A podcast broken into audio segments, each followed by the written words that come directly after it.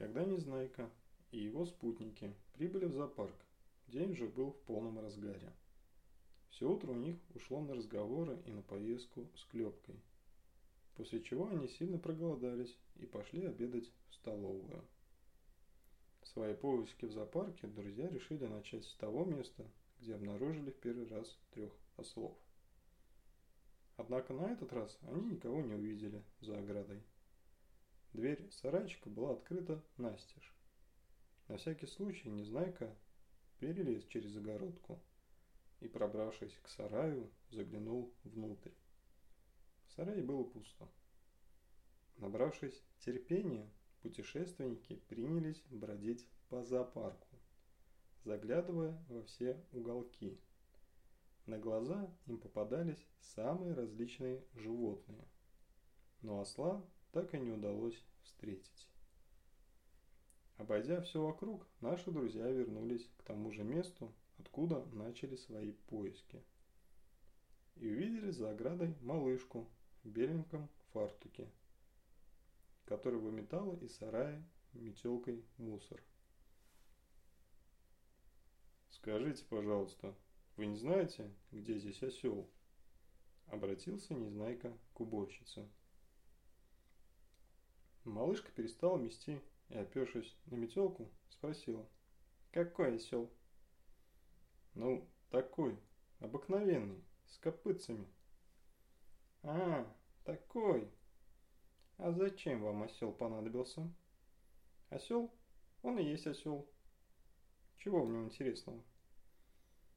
«Ну, нам хотелось на него посмотреть. Весь зоопарк обошли, а осла не видели». «Хм», – сказала уборщица.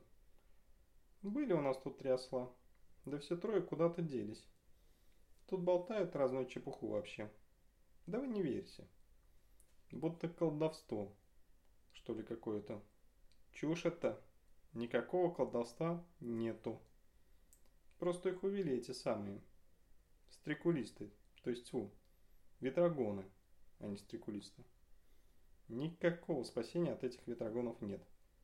Теперь в городе такое шаловство пошло, что и, -и, -и слона из клетки утащат, и то не заметишь.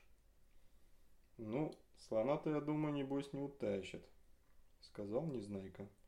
Почему не утащат? Утащат, махнула рукой уборщица. Нам и то велели присматривать тут покрепче. Мало ли что. Здесь и звери хищные, и ядовитые гады. Они тебя и разорвут, и ужалят. А что, если какой-нибудь ветрогон змею выпустит? Вокруг-то весь город. То-то. А где тот осел, которого на улице нашли? Спросил Незнайка. Когда-то в газетах писали, что на улице нашли беспризорного осла. И отвели в зоопарк. «А, этот-то», – заулыбалась уборщица. «Этого осла здесь и не было. Ошибка вышла. Его не в зоопарк сдали, а в цирк.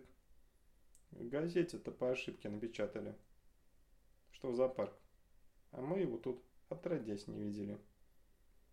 «Значит, в цирке есть этот осел». «Есть, есть. А то как же. Я сама его третьего дня видела, когда в цирке была». Шустренький такой ослик. Право слово. Только что не ученый. Он на них там тележку возит, да еще клоун на нем верхом ездит. Но ну ничего, со временем и его каким-нибудь штукам обучат. Путешественники попрощались с уборщицей и отошли в сторонку. «Вот удача!» – зашептал, сия от счастья Незнайка. «Значит, листик находится в цирке. А мы его тут искали. Ну ничего. Сейчас пойдем в цирк, а завтра начнем разыскивать этих трех ослов, ветрогонов. Я их сразу узнаю, как только встречу. У них у всех такие маленькие веснушчатые носы. Незнайка и его спутники направились к выходу. Проходя мимо обезьянных клеток, они остановились чтобы взглянуть на обезьян. Одна обезьяна была очень забавна. и Незнайке пришло в голову ее подразнить. Он взял волшебную палочку и, просунув ее сквозь прутья клетки, старался ткнуть обезьяну в морду. Обезьяна сердито нахмурилась, потом как схватит палочку и вырвала у Незнайки из рук. Незнайка оторопел. «Смотрите, что она сделала!» Прилепетал он упавшим голосом. «Что это? Ты отдал обезьяне палочку?» Закричала кнопочка. «Я не давал. Она взяла». Развел Незнайка руками. «Если бы ты не тыкал ей палочкой в морду, она бы и не взяла». «Ничего, сейчас отниму». Незнайка просунул сквозь прутья руку, стараясь отнять у обезьяны волшебную палочку. Но обезьяна отодвинулась от решетки подальше, и он никак не мог до нее дотянуться. «Ишь ты ведьма!» – проворчал Незнайка. «Отдай сюда палочку! Тебе говорят!» Но обезьяна не думала выполнять приказания Незнайки. Вместо этого она принялась прыгать по всей клетке, ни на минуту не выпуская палочку из рук. Потом он вскочил на висевшие посреди клетки качели и принялась раскачиваться. Все время поскоса, поглядывая на Незнайку, словно издеваясь над ним. «Ехидная тварь! Отдай палочку!» – ругался Незнайка. «Но ничего, я ей все равно надоест с палочкой носиться, и она ее бросит». День, между тем, кончился. Послышались свистки сторожей, предупреждавшие посетителей, что зоопарк скоро закроется. Публика потянулась к выходу. Скоро вокруг было пусто. И только Незнайка, Кнопочка и Пестренький толклись возле обезьянной клетки. Обезьяне наконец надоело таскать в руках палочку, и она ее бросила. Палочка осталась лежать на полу, в самом дальнем углу клетки. «Надо как-нибудь в клетку залезть», — сказал Незнайка. О том, чтобы пролезть сквозь прутья, нечего было и думать. Но присмотревшись, Незнайка заметил, что в клетке имелась решетчатая дверь, закрытая на засов. Оглядевшись по сторонам и заметив, что поблизости никого нет, Незнайка залез за барьер – которым была окружена клетка, вытащил закрепляющую задвижку болт и принялся открывать засов. Это оказалось труднее, чем он полагал, так как засов ходил туго и никак не хотел двигаться. Незнайка вцепился в задвижку обеими руками и принялся дергать с такой силой, что затряслась клетка. Наконец засов начал поддаваться, но в это время из угла показался сторож с метлой и закричал. «Это что же это, сатана, делаешь, а? Обезьяну выпустить хочешь? Вот я тебе!» Незнайка поспешил соскочить с барьера, но сторож успел схватить его за шиворот. «Там моя палочка!» – захныкал Незнайка, стараясь вырваться. Но сторож крепко держал его. Ты у меня узнаешь палочку. Вот сведу тебя в милицию. Там тебе покажут палочку. Пригрозил он и потащил Незнайку к выходу. Кнопочка и песники бежали впереди по дорожке и со страхом оглядывались на сторожа. «Честное слово, там моя палочка. Обезьяна отняла у меня палочку», – твердил Незнайка. «А ты, небось, дразнил ее этой палочкой», Небось, тыкал ей палочкой в морду, а? Сторож наконец вышел с Незнайкой на улицу и принялся озираться по сторонам. Должно быть, искал милиционера. «Я больше не буду, честное слово, не буду!» – замолился Незнайка. -а то-то!» – воскликнул сторож, отпуская Незнайку. «Ну, иди и больше не ветрогонствуй здесь». Другой раз не отделаешься так просто. Сказав это, сторож отпустил Незнайку. после чего закрыл на замок ворота и ушел. Кнопочка и Пестренький подошли к Незнайке. «Почему же ты не сказал сторожу, что эта палочка непростая, волшебная?» «Наверное, он думает, что это какая-нибудь обыкновенная палка», — сказал Пестренький. «А ты понимаешь, что говоришь?» Сердито ответил Незнайка.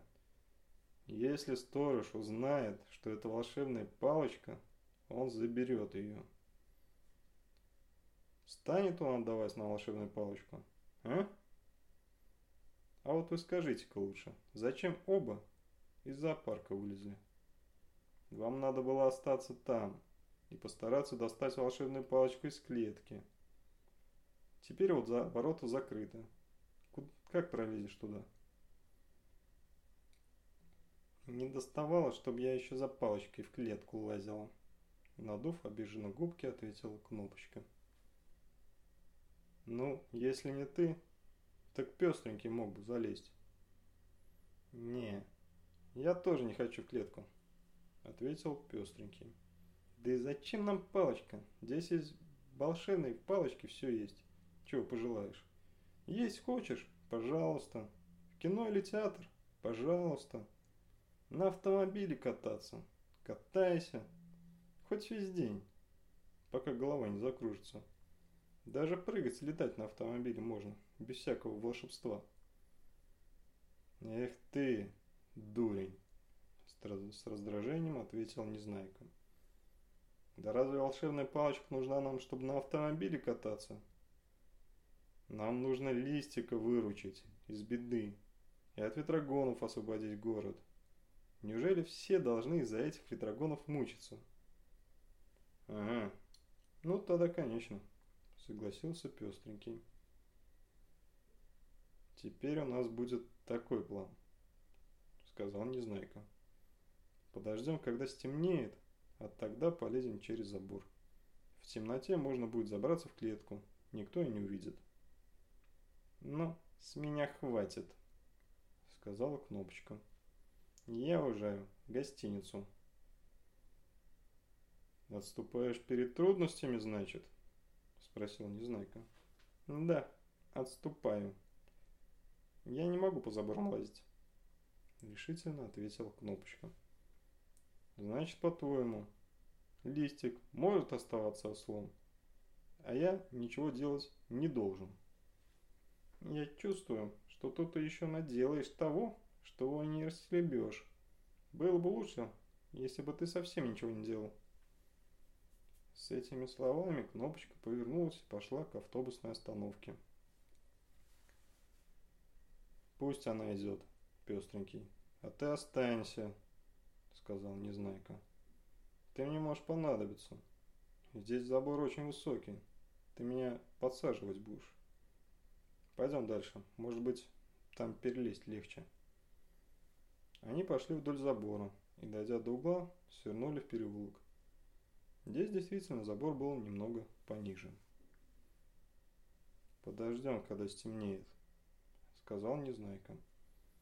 Они остановились под забором и стали ждать. Небо постепенно потемнело. На нем стали видны звезды. Над крышами домов поднялась оранжевая, как большой апельсин, луна. «Теперь пора», — сказал, озираясь по сторонам Незнайка. «Подсаживай меня». Пестренький стал подталкивать его снизу.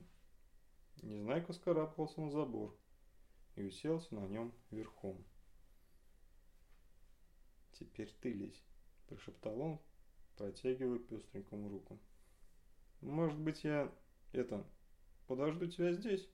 – сказал пестренький. «Нет, ты мне там понадобишься. Будешь караулить возле клетки, чтобы не подошел сторож». Пестренький вскарабкался с помощью незнайки на забор, после чего они оба соскочили с другой стороны и угодили прямо на дно сухой канавы. «Послушай, я в какую-то яму скатился», – захныкал пестренький. «Чшшш!» – зашипел на него Незнайка. «Сиди тихо!» Некоторое время они сидели, затаив дыхание, и напряженно прислушивались. Вокруг было тихо. «Ничего», — сказал Незнайка. «Кажется, никто не слышал. Пойдем потихоньку». Они вылезли из канавы и стали продвигаться вперед среди зарослей травы и цветов. Незнайка ступал неслышно, как кошка, а у пестренького все время под ногами что-то трещало. «Тише ты!» – шипел Незнайка. Неожиданно послышался громкий рев. Пестренький остановился и даже присел от страха. «Что это?» – пролепетал он. Рев стал, сделался громче. От испуга у пестренького зашевелились на голове волосы, а по спине пробежали мурашки. «Это, наверное, лев», – догадался Незнайка. Рев повторился снова, и перешел в какое-то мощное, наводящее на сердце тоску. Кровожадное рыканье. И сейчас же вслед за этим кто-то затявкал, заскулил. Послышалось протяженное завывание волка.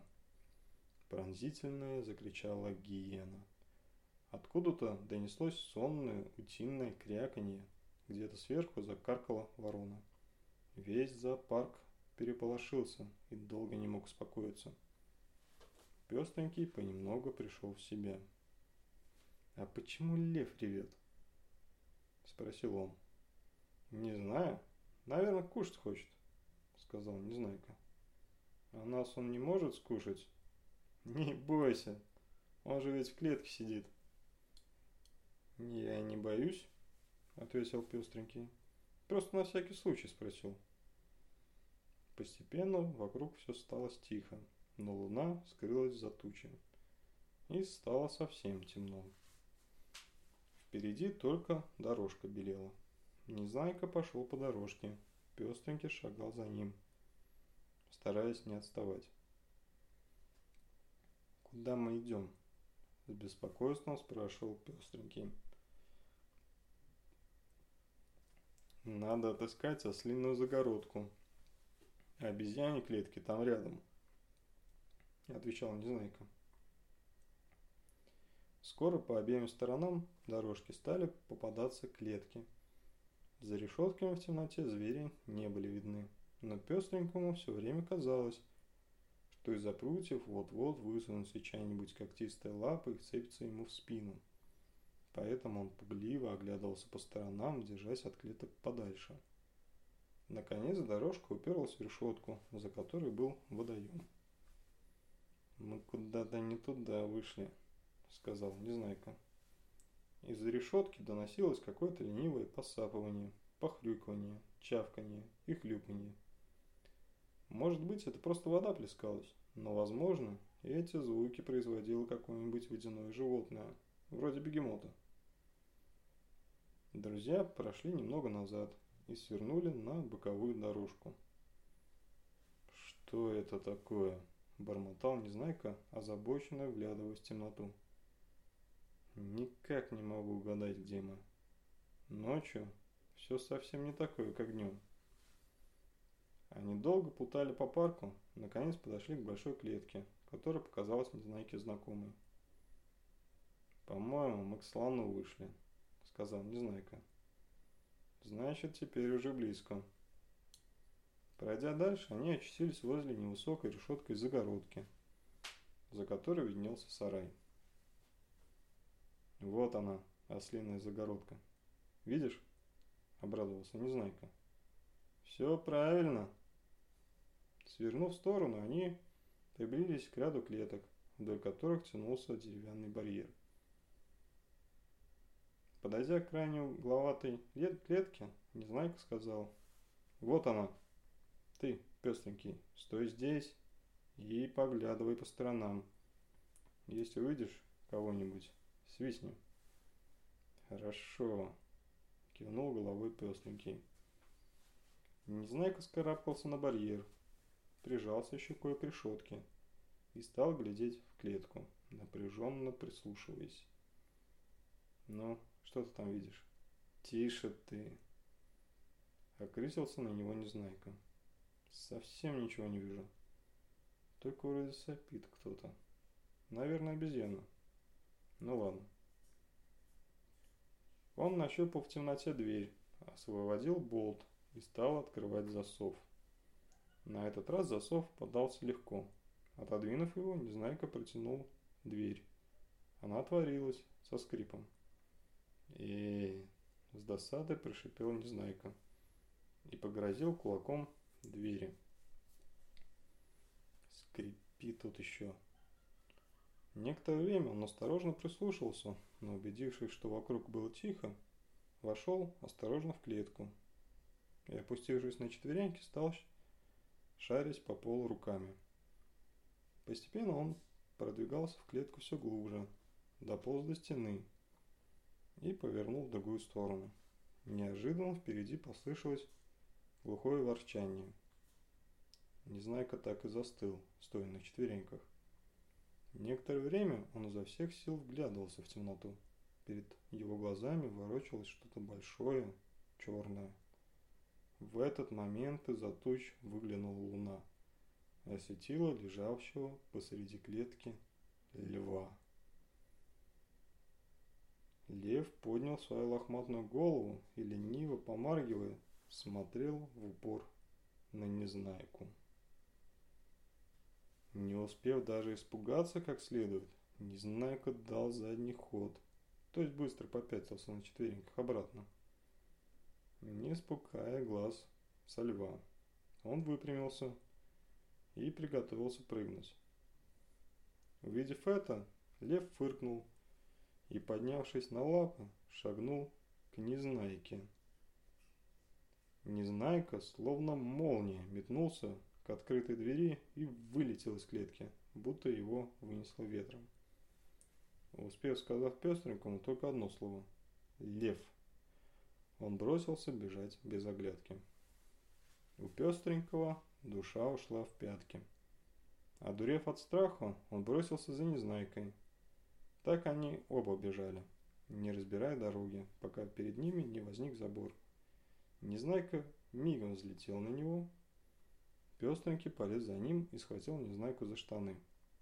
Незнайка вообразил, что это уже лев за ногу хватает, и рванулся изо всех сил. Неожиданно доска, за которой он держался, оборвалась от забора. Не выпуская доски из рук, он упал прямо на пестренького, и они оба покатились на землю. Позади них слышались какие-то крики и свистки сторожей. Отшвырнув от себя доску, Незнайка пролез в образовавшуюся в заборе щель. Пестренький моментально нырнул за ним, и они стремглав промчались по улице. Незнайка бежал впереди, а позади него, словно черная тень, мчался пестренький. Он тяжело пыхтел и отдувался, а Незнайке казалось, что это лев позади пыхтит.